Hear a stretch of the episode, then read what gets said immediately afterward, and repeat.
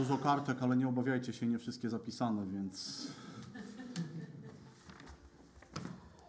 Witam wszystkich bardzo serdecznie w imieniu Pana Jezusa Chrystusa. Witam naszych gości, witam stałych, że tak się mogę wyrazić, bywalców. Mam nadzieję, że wszyscy tutaj jesteśmy po to, aby mieć społeczność z naszym Bogiem, po to, aby otworzyć nasze serca na, na to, co Pan Bóg chce do nas powiedzieć, na to, co chce powiedzieć do mnie, na to, co chce powiedzieć do każdego z nas. Otwórzmy sobie Ewangelię Marka. Przepraszam, bracie Danielu, znowu, znowu ruszam Marka. Wiem, że masz wykupiony abonament na tą Ewangelię, ale rozdział dziewiąty, a więc jeszcze trochę czasu jest do tego. I chciałbym, żebyśmy popatrzyli na wersety od 33 do 34. I przybyli do Kafarnaum, a będąc w domu zapytał ich, o czym to rozmawialiście w drodze? A oni milczeli, bo rozmawiali między sobą w drodze o tym, kto z nich jest największy. Od kilku tygodni, czy od kilku tych niedziel, w których mam przywilej, możliwość dzielić się Bożym Słowem, zajmuję się takim tematem, takim zagadnieniem, a mianowicie Bóg, który stawia pytania. I dzisiaj mamy kolejne pytanie, które Pan Bóg postawił swoim uczniom, ale myślę też, że to pytanie, ponieważ jest zapisane w Bożym Słowie, jest też dobrym pytaniem dzisiaj dla mnie, a mam nadzieję, że też dobrym pytaniem dla Ciebie. Do tej pory rozważaliśmy sobie trzy pytania, jeśli dobrze pamiętam. Pierwsze to było Adamie, gdzie jesteś? I powiedzieliśmy sobie, że Pan Bóg pyta nas o to, w jakim miejscu się znajdujemy. W jakim miejscu nie tylko fizycznie, ale przede wszystkim w jakim miejscu naszej ziemskiej pielgrzymki się znajdujemy. Czy znajdujemy się we właściwym miejscu? Drugim, drugim pytaniem, jakie rozważaliśmy, było pytanie, które, Pan Jezus, które Jezus zadał niewidomemu człowiekowi: Co chcesz, abym ci uczynił? I powiedzieliśmy sobie, że Pan Bóg też dzisiaj pyta nas o pragnienia naszych serc. Co chcemy? Czego pragnę każdego dnia? Co jest tym, co, czego pragnę najbardziej w moim życiu? I powiedzieliśmy sobie, że jako ludzie jesteśmy bardzo tacy materialni i wielu rzeczy pragniemy. Ale Pan Bóg chce, żebyśmy pragnęli właściwych, dobrych rzeczy dla swojej, dla, swojego, dla swojej duszy, dla swojego życia. I trzecim pytaniem, jakie sobie postawiliśmy, jakie Pan Bóg postawił, było, czy ciało, czy życie nie jest więcej niż ciało, czy życie nie jest czymś więcej niż ciało jako dzienie. I tam powiedzieliśmy, że Pan Bóg pyta nas o to, o co się troszczymy. Co, co, że tak powiem, kiedy budzimy się rano, jaką pierwszą, tro, jaką pierwszą myślą, pierwszą, jaka jest pierwsza troska naszego życia? Czy troszczymy się o właściwe rzeczy? Czy troszczymy się o to, co jest dobre przed Bogiem, czy też troszczymy się przesadnie, bo to nie chodzi o to, żeby w ogóle się nie troszczyć o pewne rzeczy, tylko czy nie troszczymy się przesadnie o rzeczy, które są drugorzędne. Czy nie jest tak, że troszczymy się o rzeczy, o których Pan Bóg nam powiedział, nie martw się o to, bo ja jestem z Tobą. I dzisiaj mamy kolejne pytanie, które Pan Jezus zadaje swoim uczniom, a też tak jak powiedziałem, mam nadzieję, że to jest pytanie, które jest skierowane do Ciebie, bo że do mnie, to ja wiem. Jezus pyta swoich uczniów, o czym rozmawialiście w drodze. Wiecie, i tak jak zawsze mówię, Pan Jezus, Bóg nie pyta o coś, bo czegoś nie wie. Ale Pan Bóg zadaje te pytania, ponieważ chce, żebyśmy my dobrze się zastanowili nad odpowiedzią. Tutaj widzimy, że Jezus pyta ich o taką, wiecie, bardzo prostą rzecz. O czym rozmawialiście? Co? I nastaje milczenie. O czym rozmawialiście? Można powiedzieć, Bóg pyta, Jezus pyta ich o ich rozmowy. Wiecie, tak sobie zacząłem zastanawiać się, czym jest rozmowa. No naprawdę no jest to podstawowy sposób komunikacji między nami. Tak? Wyobraźcie sobie, jak byśmy się komunikowali, gdybyśmy nie umieli mówić. Czasem to, e, czasem to dobrze widać na, na tym, jak y, spotykają się ludzie, którzy nie mówią tym samym językiem. Prawda? I sobie coś wtedy próbują przekazać. Przypomniała mi się taka, taka historia o kowboju i Indianinie, którzy spotkali się gdzieś na prerii i zaczęli ze sobą rozmawiać.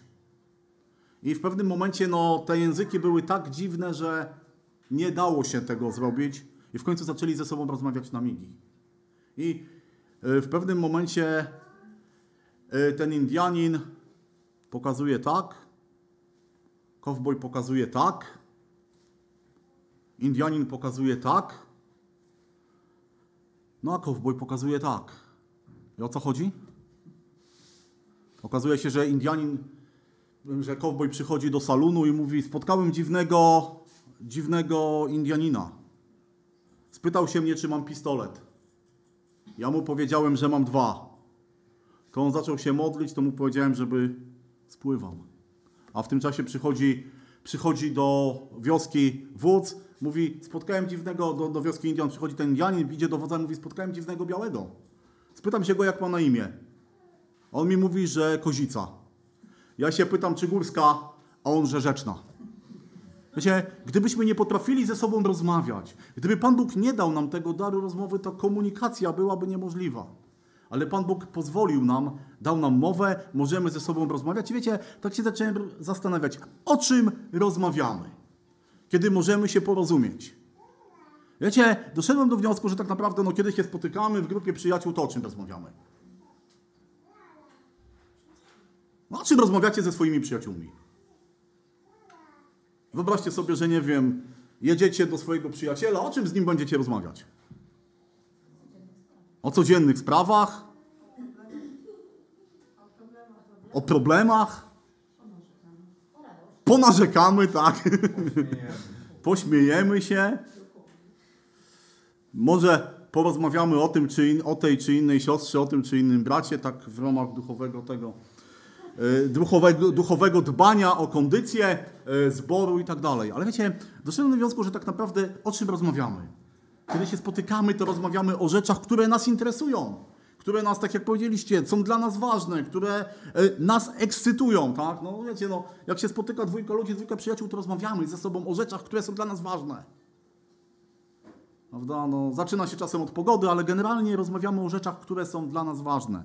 Wiecie, w Ewangelii Łukasza w szóstym rozdziale, 45 werset jest napisane coś takiego. Człowiek dobry z dobrego skarbca serca wydobywa dobro, a zły ze złego wydobywa zło, albowiem z obfitości serca mówią usta jego. Wiecie, rozmawiamy o tym, co tak naprawdę mamy w naszych sercach rozmawiamy o tym, co jest dla nas ważne, co nas ekscytuje, co, co jest dla nas na pierwszym miejscu. Miałem kiedyś przyjaciela, ja o tym zawsze mówię z tego miejsca, więc pewnie znacie tę historię. On był filatelistą, tak? Hobby dzisiaj mało popularne, bo się zbiera takie małe, kwadratowe te znaczki. Wiecie, on był tak zafiksowany na tym punkcie, że każda rozmowa była o znaczkach. O czymkolwiek byś nie zaczął, kończyła się na znaczku pocztowym bo jego to ekscytowało. I wiecie, kiedy my dzisiaj się spotykamy, to mamy tak samo. Z obfitości naszego serca mówią nasze usta. To, co mamy w naszych sercach, przelewamy na, na nasz język. To, co mówimy, jest wykładnią tego, o czym myślimy, co nas ekscytuje, co myślimy o sobie, co myślimy o innych. Ktoś kiedyś powiedział, że w sercu jest to, że. Yy, przesłanie, co w sercu, to na języku, jest takie powiedzenie. Tak? Mi się wydaje, że niewielu ludzi to czasem stosuje, ale tak jest, co w sercu, to na języku, co nas ekscytuje, o tym mówimy. Wiecie, i mamy tu historię, że idzie, idzie grupa uczniów Pana Jezusa. Idą z Jezusem, mieli kawał drogi do Kafarnaum, bo przechodzili przez Galileę i rozmawiają. O czym rozmawiali w drodze? Wiecie, tu jest użyte takie słowo, które bardziej mówi, że to nie była taka, wiecie, no słuchaj, no ja tak uważam tak, ty, a ty jak uważasz? Ty co myślisz o tej sprawie? Nie, to był spór, wiecie, oni dyskutowali, to był taki gorący, zażarty spór. Czasem tak jest, że jak się spotykamy, to prawda, każdy ma swoje racje, chce je przekazać, podzielić się tym i oni też szli razem, każdy z nich miał swoje racje, chciał się nimi podzielić, chciał przekonać może innych, może Jan chciał przekonać Piotra, może Piotr kogoś innego o tym, co jest dla nich ważne. I o czym, jaki był temat ich rozmowy? Co w tym momencie było dla nich ważne? Wiecie, oni rozmawiali, kto z nich jest największy. Kto z nich, kiedyś jeden z biblistów napisał w jednym komentarzu, kto z nich byłby przywódcą, gdyby Jezus pojechał na wakacje? Gdyby powiedział, słuchajcie, muszę sobie zrobić przerwę, muszę wyjść, muszę wyjechać. Kto z nich wtedy będzie na pierwszym miejscu? Kto jest największy? To był spór, to był temat, to była myśl, która musiała ich zaprzątać bardzo, bardzo długo. Ale wiecie, nim sobie odpowiemy na to, co, kto jest największy, co to znaczy być największym, to popatrzmy sobie, kim byli ci ludzie, którzy toczyli ten spór. No możemy o nich bardzo wiele powiedzieć, tak? Po pierwsze, byli apostołami, byli uczniami Pana Jezusa. Wiecie, to byli ludzie, których On sam wybrał. To nie było tak, że oni przychodzili i powiedzieli: Słuchaj, Panie Jezu, chcemy się zapisać. Nie, to Jezus ich wziął, wybrał ich po imieniu. To byli ludzie, których Pan Jezus wyposażył do służby. On ich powołał, on ich wyposażył, on powiedział: Będziesz moim uczniem. Co więcej, to byli ludzie, którzy widzieli to, co Jezus robi. Wiecie, oni nie widzieli Jezusa raz w miesiącu, raz na tydzień. Oni cały czas byli z nim. Oni widzieli Jego działanie. Oni widzieli Jego cuda. Oni widzieli, jak uzdrawia, jak leczy, jak karmi, jak zmienia ludzkie życie. Byli ludźmi, którzy słyszeli to, czego naucza. Wiecie, i tutaj chciałbym się troszeczkę zatrzymać. Otwórzmy sobie znów Ewangelię Marka, ten dziewiąty rozdział. Teraz troszeczkę wcześniejsze wersety przeczytajmy od 30. To jest bezpośrednio przed tym, co, co się dzieje. I wyszedł stamtąd, i wyszedłszy stamtąd przechodzili przez Galileę, a nie chciał, aby ktoś o tym wiedział. Pouczał bowiem uczniów swoich i mówił im, Syn Człowieczy będzie wydany w ręce ludzkie i zabiją go, ale zabity po trzech dniach zmartwychwstanie. Zobaczcie, oni toczą spór o to, kto z nich jest największy. Chwilę potem, jak Jezus mówi, będę osądzony, będę wydany, będę zabity i zmartwychwstanę. Jezus mówi im o swojej śmierci, mówi im o cierpieniu, o tym, po co tak naprawdę przyszedł na ziemię, że nie przyszedł jako król, ale jako cierpiący sługa, jako ten baranek, którego krew oczyszcza od grzechu, a uczniowie, słysząc te słowa, słowa od swojego mistrza, zastanawiają się, kłócą, toczą spór, kto z nas jest największy. Wiecie, uczniowie i ten ich spór pokazuje, że oni ciągle mieli inne wyobrażenie na temat tego, kim jest Chrystus, kim jest Mesjasz, jakie jest Jego dzieło, jaka jest Jego posługa, po co tak naprawdę On przyszedł na ziemię. Chodzili z Nim, dotykali Go, widzieli, słyszeli, a myśleli o nim zupełnie inaczej. Wiecie, i tak zacząłem się zastanawiać nie nad wami, ale nad sobą. Przecież też tak dużo wiem, tak dużo widzę, tak, tak dużo doświadczam Bożego działania w moim życiu. Ale jest czasem tak, że mam zupełnie inne wyobrażenie o tym, co Bóg powinien zrobić w moim życiu o tym, jak Bóg powinien zadziałać w danej sytuacji. I zupełnie inaczej myślę, zupełnie inaczej mi się wydaje. Czasem jest tak, że mam pretensje. Panie Boże, dlaczego tak, a nie inaczej? A przecież doskonale wiem, kim On jest, co uczynił. Doskonale wiem, kim ja mam być. A pomimo wszystko gdzieś wychodzi ze mnie to, że mówię, Panie Boże, ale to nie tak powinno być. Powinieneś to zrobić inaczej. Ja na Twoim miejscu zrobiłbym to inaczej. Lepiej. Mam nadzieję, że Wy nie jesteście tego udziałem, że nie, nie, nie, nie przechodzicie przez to. Ale tak czasem jest w, w moim życiu, myślę, że też w życiu, w życiu wielu Bożych, Bożych dzieci.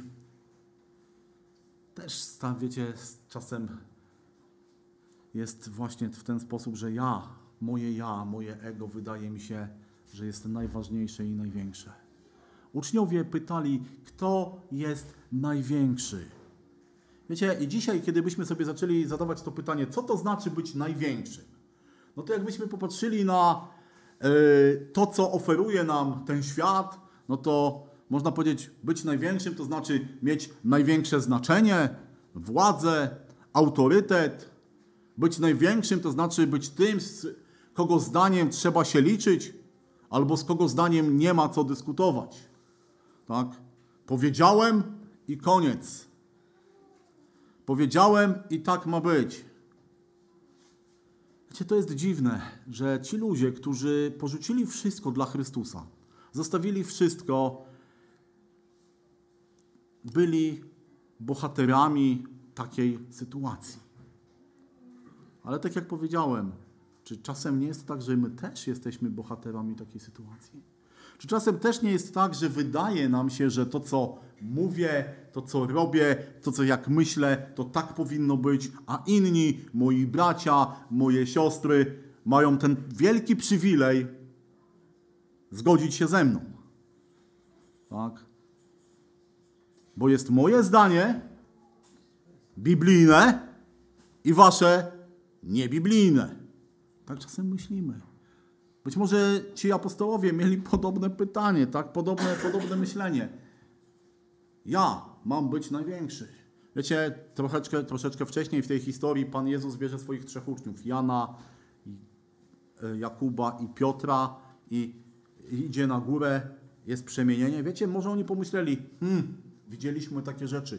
A więc jak zeszli do tych pozostałych dziewięciu, to może oni zaczęli to, że słuchaj, mnie Pan Bóg tak, tak mi pokazał, że coś takiego. Ale wiecie, podejrzewam, że każdy z nich mógł powiedzieć, ej, chwilę, chwilę, ale dwa dni temu to wiesz, to ja byłem w takim miejscu, gdzie Ciebie nie było.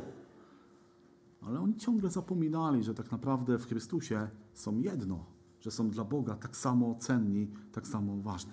Wiecie, to, co zadziało w ich życiu, to, co działo, zadziało w tej sytuacji, jakbyśmy chcieli to ładnie nazwać, tak biblijnie, poważnie, to na jedna, jeden, słowo, jed, jeden grzech. Wiecie, to była pycha. Ci ludzie byli, apostołowie w tym momencie, w ich sercach pojawił się grzech pychy. Teraz każdy z nas może powiedzieć: Dzięki Bogu jestem wolny od tego grzechu. Ale czy rzeczywiście? Czy tak naprawdę w naszych sercach nie jest tak, że ta pycha gdzieś się, wiecie, przemyka? Ktoś kiedyś powiedział, że y, pycha jest to jeden z najpowszechniejszych grzechów trapiących ludzi. I to nawet ludzi wierzących. Wiecie, pycha jest takim z najpowszechniejszych grzechów, który dotyka człowieka. Jeden z biblistów też napisał takie słowo, że wszyscy rodzimy się faryzeuszami. Pamiętamy faryzeuszy z kart Nowego Testamentu, prawda? To byli ludzie, którzy o sobie myśleli w sposób szczególny. Jestem wybrany, jestem szczególny, jestem wyjątkowy, jestem e, tak pobożny, tak święty, że tak naprawdę to Bóg powinien mi dziękować za to, że ja taki jestem, a nie ja Jemu, że On mnie takiego uczynił. Wszyscy rodzimy się faryzeuszami, wszyscy myślimy o sobie, wiecie, lepiej niż na to zasługujemy. Nie? Czy pomyślałeś kiedyś o sobie gorzej niż na to zasługujesz? Nie. Ktoś, można powiedzieć, że pycha to jest grzech stary jak świat. Nawet starszy niż świat. Wiecie, no bo Adam i Ewa czym zgrzeszyli? Tak, Adam i Ewa powiedzieli, kiedy szatan do nich przychodzi, to Adam i Ewa powiedzieli, no tak, no zasługujemy na więcej. Bóg im dał wszystko, dał im wspaniałe miejsce, dał im społeczność, a oni w pewnym momencie powiedzieli, zasługuje na więcej. Szatan przed założeniem świata. Co było jego problemem? Pycha. On stał się pyszny, bo on chciał być równy Bogu, a nawet więcej. Grzech stary jak świat, ale wiecie, jest to też taki grzech bardzo subtelny. No bo tak naprawdę, wiecie, jeżeli ktoś popełnia taki grzech, który, którego skutek jest widoczny, no to od razu możemy powiedzieć, no grzesznik, tak? Kradnie, cudzołoży, zabija, robi to, robi to. Natomiast pycha jest takim grzechem, który jest niewidoczny. Wiecie, bardzo często on może nawet przybierać, przybierać postać pokory, pobożności. Faryzeusze są tutaj świetnym przykładem. Oni byli pobożni, to byli święci ludzie. Wiecie, podejrzewam, że gdybyśmy tak patrzyli sobie naszą ludzką miarą, świętość postępowania faryzeuszy w czasach Pana Jezusa, a naszą dzisiaj, to może nie wypadlibyśmy zbyt dobrze. Ale oni pod pozorem pobożności, pokory, grzeszyli pychą. Wiecie, i grzech pychy, tak myślę, że jest grzechem, który najbardziej dzisiaj niszczy Kościół, niszczy nas, niszczy ludzkie dusze. Wiecie, bo kiedy ktoś, kiedy ktoś jest człowiekiem, który hoduje pychę, to nie ma, jeżeli jest pycha, to nie ma miejsca na pokutę. Bo jesteśmy zbyt dumni, zbyt dobrzy, zbyt wspaniali, żeby przyjść do Boga i pokutować. Kiedy nawet widzimy grzech, to nie, nie przyznamy się. Wiecie, pycha trzyma nas daleko od Chrystusa. Bo pycha karmi to, co jest w naszym ego. Dasz sobie radę, poradzisz sobie, przejdziesz przez to. Pycha niszczy też miłość między nami. Wiecie, nic chyba tak nie zniszczyło Kościoła, jak pycha tych, którzy do tego Kościoła należą. Myślę, że każdy z nas, albo większość z nas, zna przynajmniej jeden przypadek, a może i więcej, że pycha wśród braci, brak pokory, brak powiedzenia czasem może przepraszam, powodowała, że wiele dobrych, wspaniałych społeczności się dzieliło, że wielu braci żyjących w Bożej miłości przestało o sobie dobrze, dobrze mówić. Jak często jest tak, że pycha wyzwala w nas takie instynkty, można powiedzieć, najgorsze. W stosunku do Boga, w stosunku do innych ludzi. Wiecie, jesteśmy podobni do tych apostołów w swoim powołaniu, w swoim przeznaczeniu, bo tak samo jesteśmy powołani przez Boga, tak samo jesteśmy przeznaczeni do służby, ale wiecie, jesteśmy też podobni w sposobie, czasem w sposobie myślenia tego, jak patrzymy na siebie, jak patrzymy na bliźnich, jak patrzymy na Boga. To pytanie, o czym rozmawialiście, powinno może bardziej brzmieć, co myślisz w swoim sercu?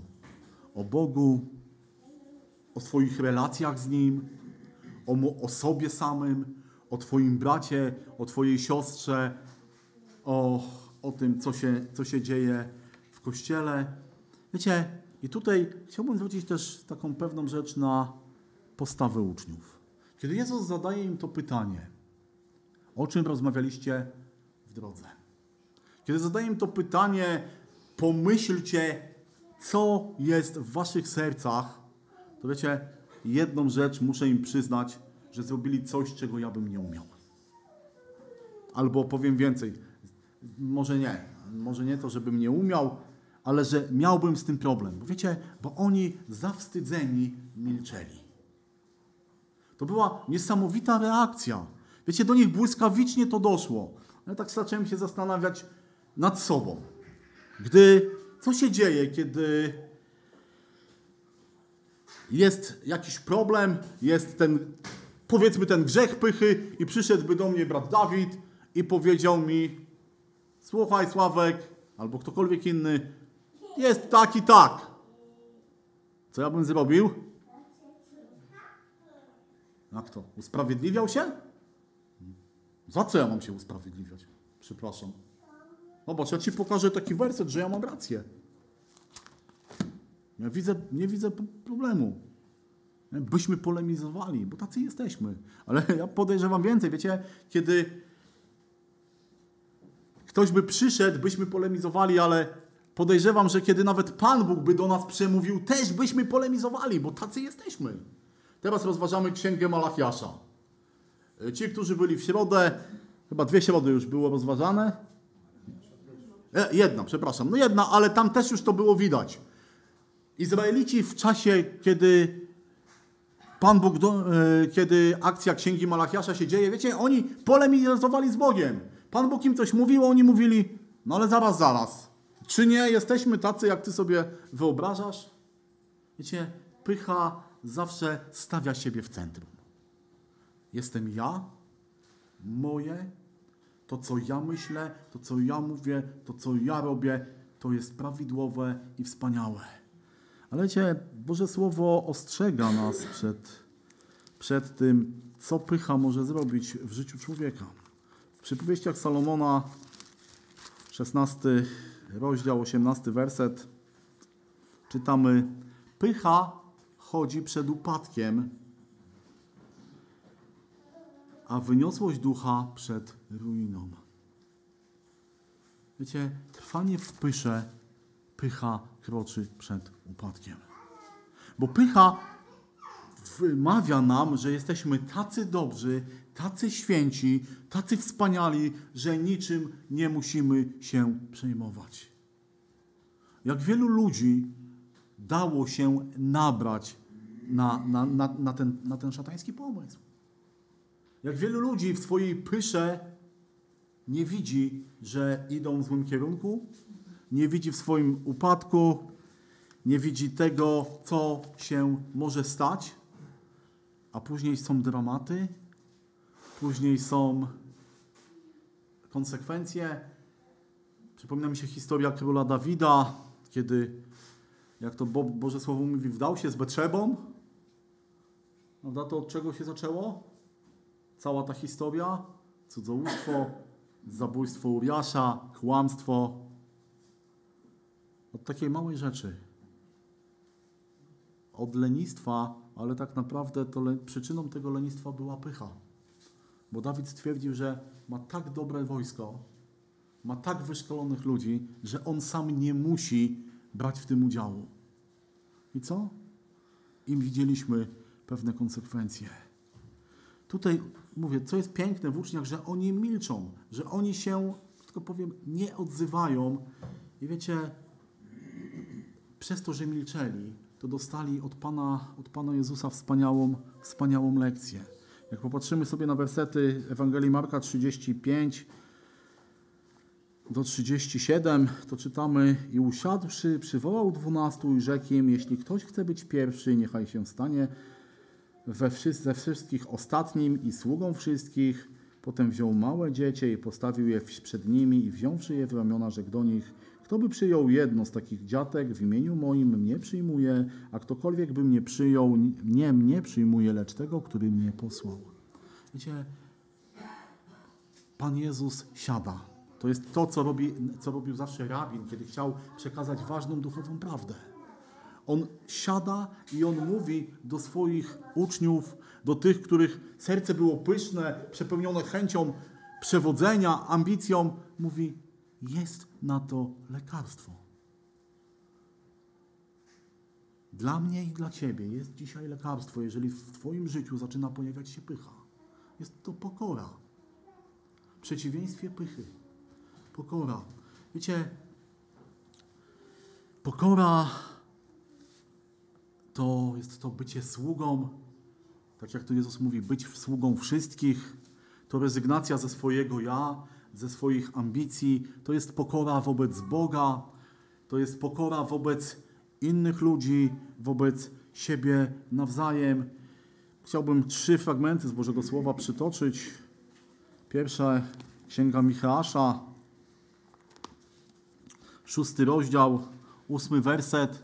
Tam czytamy Oznajmiono Ci człowiecze, co jest dobre i czego Pan żąda od Ciebie, tylko abyś wypełniał prawo, okazywał miłość bratnią i w pokorze obcował ze swoim Bogiem. W pokorze obcował ze swoim Bogiem. A więc w relacji z Bogiem, z Twoim Stworzycielem, z Twoim Zbawicielem powinna być pokora. To powinno cechować moje codzienne przychodzenie do Boga że On jest Bogiem, On jest Panem, a ja jestem Jego dzieckiem. Nie jestem Jego partnerem w interesach, nie jestem Jego kumplem, ale jestem Jego sługą. Kolejny fragment Ewangelii Elis do Efezjan, siódmy rozdział, przepraszam, list do Efezjan, czwarty rozdział, to bym musiał jeszcze dwa, jeden rozdział dopisać. List do Efezjan, czwarty rozdział, drugi werset. Z wszelką pokorą i łagodnością, z cierpliwością, znosząc jedni drugich w miłości. I może od razu list do Filipian, drugi rozdział, trzeci werset. I nie czyńcie nic z kłótliwości przez wzgląd na próżną chwałę, lecz w pokorze uważajcie jedni drugich za wyższych od siebie. Wiecie, tutaj te trzy fragmenty mówią tak naprawdę o pewnej postawie. Postawie wobec Boga, ale postawie też wobec siebie. Życie chrześcijanina ma być życiem nacechowanych pokorą. Mamy być pokorni. Wiecie, tak jak powiedziałem, że pycha jest czymś, co stawia siebie na pierwszym miejscu, w centrum, to pokora to postawienie Boga we właściwym miejscu. A jeśli Boga masz we właściwym miejscu w swoim życiu, to wszystko inne automatycznie będzie we właściwym miejscu. Wiecie, my jako ludzie bardzo często chcemy sobie poukładać nasze życie odpowiednio. Wiecie, i przesuwamy te klocki naszych priorytetów, naszego życia lepiej, gorzej. Raz to wychodzi lepiej, raz to wychodzi gorzej, ale generalnie jak wychodzi? Dokładnie, tak jak, jak niektórzy tutaj mimiką twarzy. Wiecie, czasem nawet rozmowa nie jest potrzebna, mimika twarzy też wiele mówi. Wychodzi jak wychodzi, ale kiedy Boga postawisz we właściwym miejscu, na pierwszym miejscu, to wiecie, to się dzieje coś niesamowitego, bo to automatycznie wszystko inne układa się w odpowiednim porządku. Jeżeli dbasz o relacje z Bogiem, jeżeli pielęgnujesz te relacje z Bogiem, to wszystko jest na właściwym miejscu. Jeżeli żyjesz z Bogiem, jeżeli przyszedłeś do Boga, jeżeli jesteś Bożym dzieckiem, to Twoim naturalnym pragnieniem jest właśnie uczenie się. Twoim naturalnym pragnieniem jest bycie pokornym wobec Boga. To jest to, co Biblia też nazywa uświęceniem, czy też uczniostwem. To jest chęć chodzenia za Bogiem, chodzenia za Chrystusem, podobanie się Chrystusowi. Wiecie, pokora jest czymś nieodzownym, jeżeli chodzi o chrześcijańskie życie. Jeżeli nie jesteś człowiekiem pokornym, to można powiedzieć, nie jesteś chrześcijaninem. Jeżeli ciągle w swoim życiu siebie stawiasz na pierwszym miejscu, to jesteś pysznym człowiekiem. Wiecie, jest taki pogląd w kościołach, że o, nawróć się, powiedz odpowiednią formułkę i wszystko będzie załatwione. Wiecie, i znam ludzi, którzy po kilka razy takie formułki mówili. I ja nie powiem, że nie mówili tego szczerze. Tylko co? Tylko wiecie, chodzenie za Bogiem to są koszty. Bo Pan Bóg wzywa do uświęcenia. Pan Bóg wzywa do pokory. Kiedy sobie byśmy popatrzyli do Ewangelii Mateusza, do 11 rozdziału,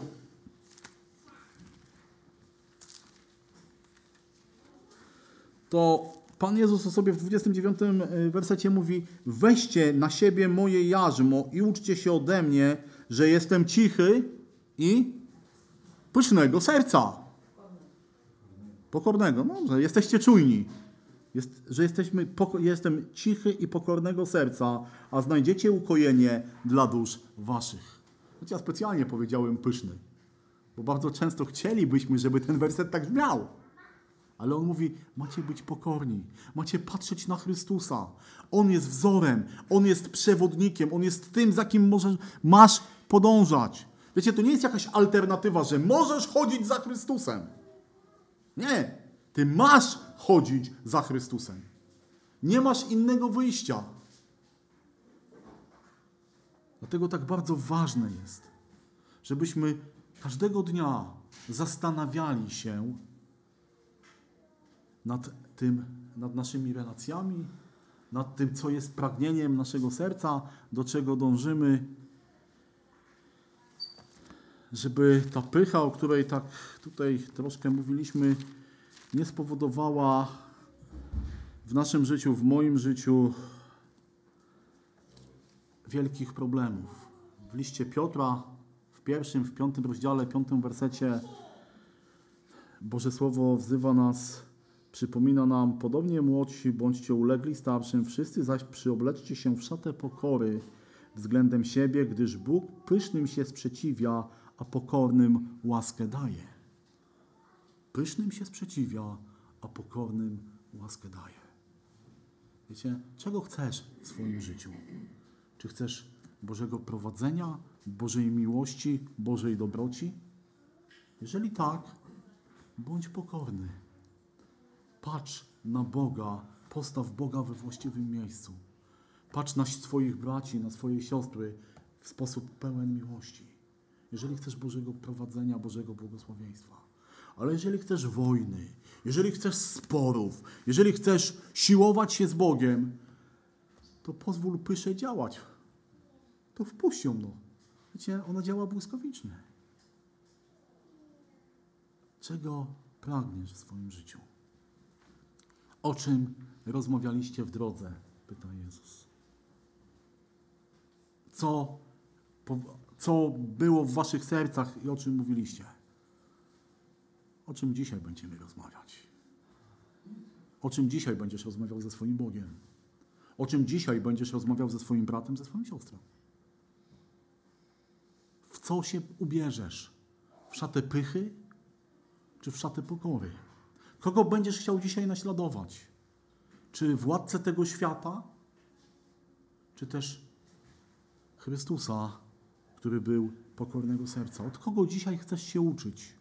Wiecie, jesteśmy ludźmi, którzy cały czas się uczą, czy chcemy, czy nie chcemy, podświadomie, czy nie, różnych duchowych rzeczy w naszym życiu też się uczymy. Każdego dnia. Tylko kto będzie Twoim nauczycielem? Czy Pan pokory, czy Pan pychy? O czym rozmawiamy? O czym myślimy? Co przepełnia nasze serca? Co mówią nasze usta, kiedy, e, jak, ponieważ to wypływa z obfitości naszych serc?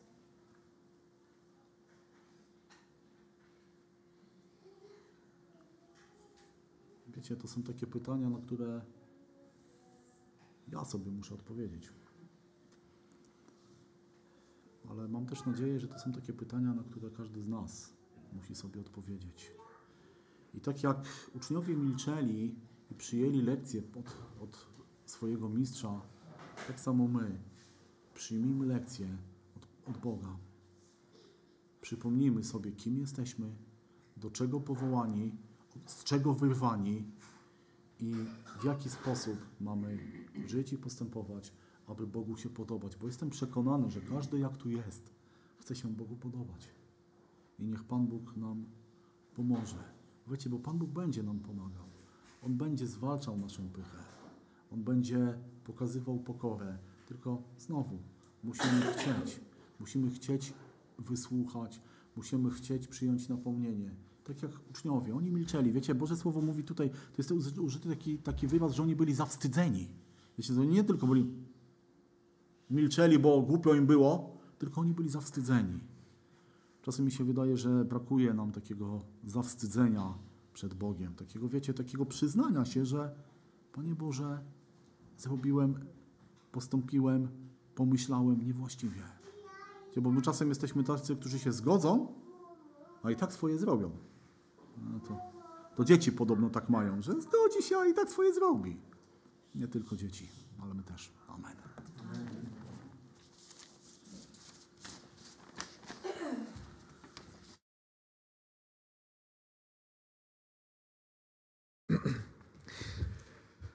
Drodzy przyjaciele, będąc y,